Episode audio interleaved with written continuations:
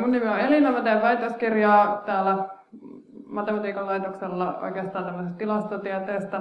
Ja Mua pyydettiin puhumaan mun tutkimuksesta, ei sen tarkemmin kerrottu, mitä mä voisin puhua, niin mä nyt sitten puhun mun tutkimuksesta, mutta toivon, että tästä jotenkin ilmenisi, että millaista on moderni tilastotiede ja millaisia niin kuin, mahdollisuuksia se antaa meille analysoida tämmöisiäkin mielenkiintoisia asioita kuin tartuntataudit. Ja tosissaan, että vaikka tämä on tämmöinen case study, niin mun mielestä tästä voi ehkä nähdä niitä analogioita jonnekin muualle. Ja tota, eli mä oon tällaisen pneumokokkibakteerin kanssa tehnyt töitä tai analysoinut semmoisia datasetteja, mitkä käsittelee pneumokokkibakteeria. Ja se on semmoinen bakteeri, joka esiintyy paljon lapsissa ja semmoisissa lapsista, mitkä erityisesti on vaikka päiväkodeissa. Ja yleensä tämä on täysin oireeton juttu, että sulla on se bakteeri, mutta mitään ei tapahdu. Mutta sitten jos jotain tapahtuu, niin se on yleensä vakavampaa. Että sä voit saada keuhkokuumeen tai verenmyrkytyksen tai jotain muuta ikävää. Ja yksi datasetti, missä me katsottiin näitä pneumokokkibakteereja, oli kerätty tällaiselta pakolaisleiriltä. Ja siellä oli seurattu tota, tämmöisiä äiti-lapsipareja. Eli koska tämä on yleinen bakteeri lapsissa, niin seurattiin tämmöisiä äiti-lapsipareja kahden vuoden ajan. Ja katsottiin joka kuukausi, mikä bakteerikanta niillä on, eli mikä tyyppi tästä pneumokokista. Ja myös katsottiin ihan jokaisen bakteerin tai ainakin osan bakteereista tämä koko genomi. Ja me yritettiin sitten ymmärtää jotenkin, millä tavalla tämä bakteeri leviää ja millaista se populaatiodynamiikka on siellä pakolaisleirillä, joka on tämmöinen suljettu populaatio näiden ihmisten suhteen. Ja tota, tätä dataa voi niin kuin monella tapaa visualisoida. Tässä mä tota, katsonut niitä äitilapsipareja, ja tähän, tässä menee aika, ja katsonut, että mitkä kannat niillä on. Eli tuossa on, mitä lapsella on, tuolla mitä äidillä on kunakin kuukautena. Ja täällä näkee, että lapsella on monenlaista kantaa ja välillä sillä äidillä on se sama. Mutta sinne tulee koko ajan uusia bakteerikantoja, eli tässä on kauhean nopea tämmöinen vaihdos joka kuukausi. Toisaalta mä voin näitä genotyyppejä katsomalla, mä voin piirtää näistä tämmöisen fylogeneettisen puun ja katsoa näiden niin evolutiivista historiaa, näiden samojen bakteerien.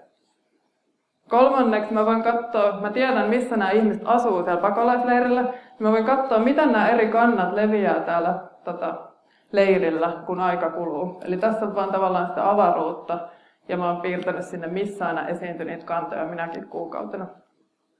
Mutta tämä ei oikeastaan tilastotiedettä vielä ainakaan mun mielestä, koska mä en halua vaan kuvailla tätä dataa. Silloin mä vaan harrastaisin tämmöistä deskriptiivistä tilastotiedettä, vaan mä haluan oikeastaan tehdä hypoteeseja niin siitä tosimaailmasta ja miettiä, että mitä siellä oikeasti tapahtuu. Eli mitä tämä data voi kertoa siitä maailmasta. Eli mä haluan harrastaa tällaista tilastollista päättelyä. Ja mitä hypoteeseja mä voisin esittää? Mä kiinnostaa esimerkiksi, että millaisia niin kuin, millaiset asiat toistuu siellä datassa, eli millä tavalla tämä tauti ehkä leviää, millainen matemaattinen malli voisi kuvata sitä leviämistä, ja toisaalta minua kiinnostaa ehkä niin myös yksityiskohtaisemmin tarkastella, että kuka oikeastaan tartutti kenet täällä datassa. Ja nämä on niin tämmöisiä hypoteeseja, mitä se data ei suoraan kerro, mutta se data on selvästi niin kuin informatiivinen siitä asiasta. Siinä datassa on ihan kauheasti informaatiota ja erilaista informaatiota. Meidän pitäisi jotenkin yrittää ymmärtää ne kaikki eri informaation puolet ja vetää jotain synteesiä sieltä. Ja tota, mitä mä voisin toivoa? Mä voisin yrittää ymmärtää, että kuka niitä infektioita tuo niihin perheisiin ylipäätänsä. Sinnehän tuli niitä kamalasti. Onko eri bakteerikannat jotenkin erilaisia? Eli voidaanko me vaikka ennustaa, että tulevaisuudessa joku tietty kanta yleistyy, koska se on selvästi jotenkin menestyksekkäämpi kuin joku toinen. Ja myös kaikki, millä, mitä merkitystä on ajalla ja sijainnilla.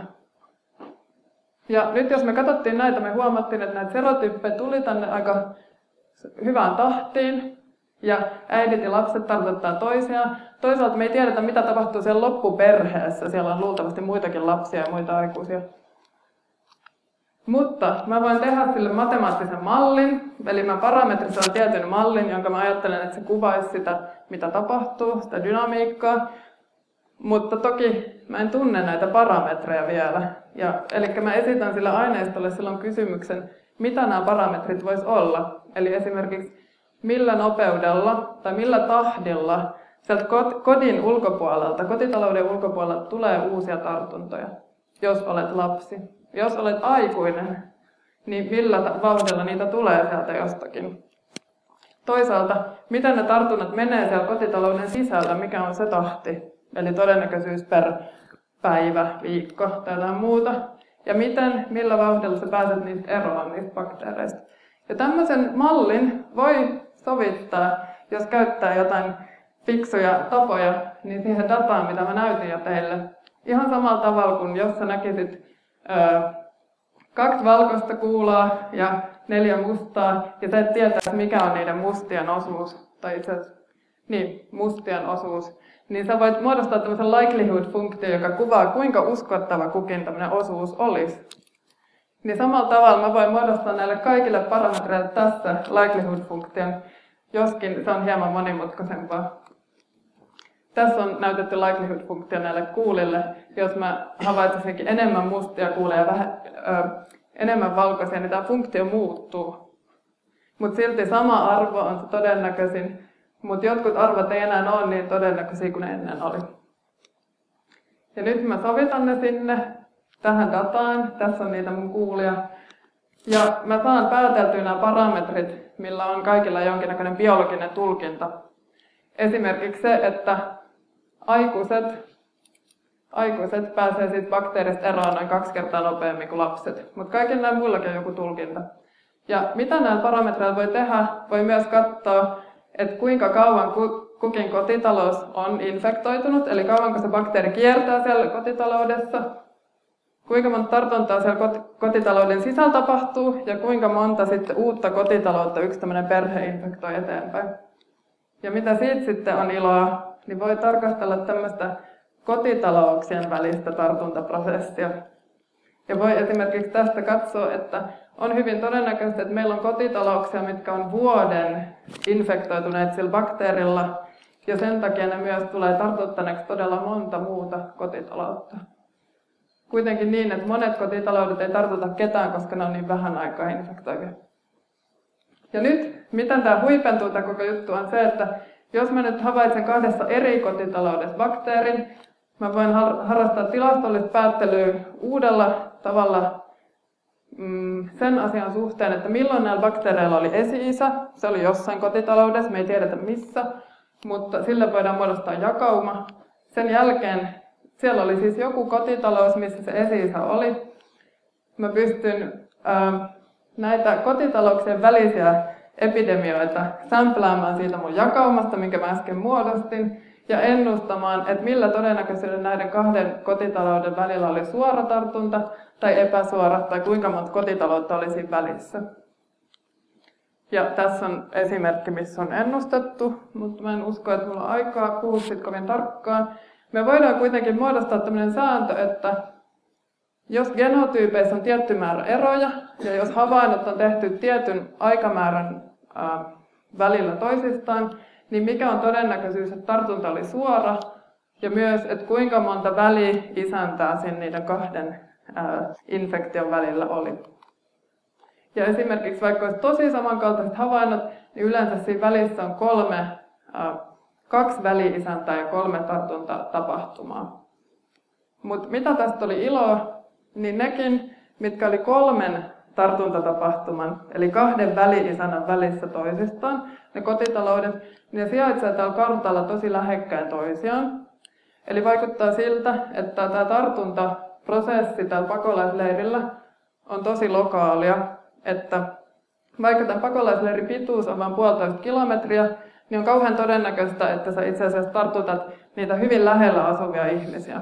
Ja tämä kertoo jotain siitä, mitä ne ihmiset siellä tekee keskenään ja millä tavalla ne tapaa toisiaan ja myös, niin kuin, että mikä on se syy, että tartuttaako ne toisiaan vaikka jossakin ruokakaupassa vai ei.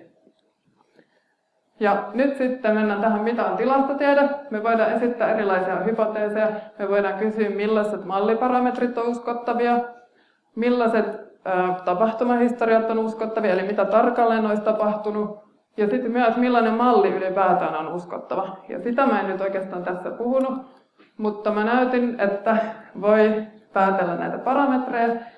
voi päätellä sitä, mitä siellä todennäköisesti tapahtui, ja sitten vielä oma alansa olisi yrittää oikeuttaa tämä koko juttu, mitä mä äsken tein. Ja silloin mä yrittäisin sanoa, että mun malli oli hyvä. Ja tuota, tämmönen, jos me tehdään tällaista tilastotiedettä, niin me voidaan ennustaa tulevaa. Me ymmärretään, miten se prosessi toimii, joten me voidaan myös ennustaa, miten se toimisi, jos siihen tapahtuisi joku pieni muutos. Että sinne pakolaisleirille vaikka sinne tulisi tuhat ihmistä lisää asumaan, niin me voidaan olettaa, että kaikki muu pysyy samana ja ennustaa, mitä tapahtuu. Tai me voidaan ennustaa jotain tällaista.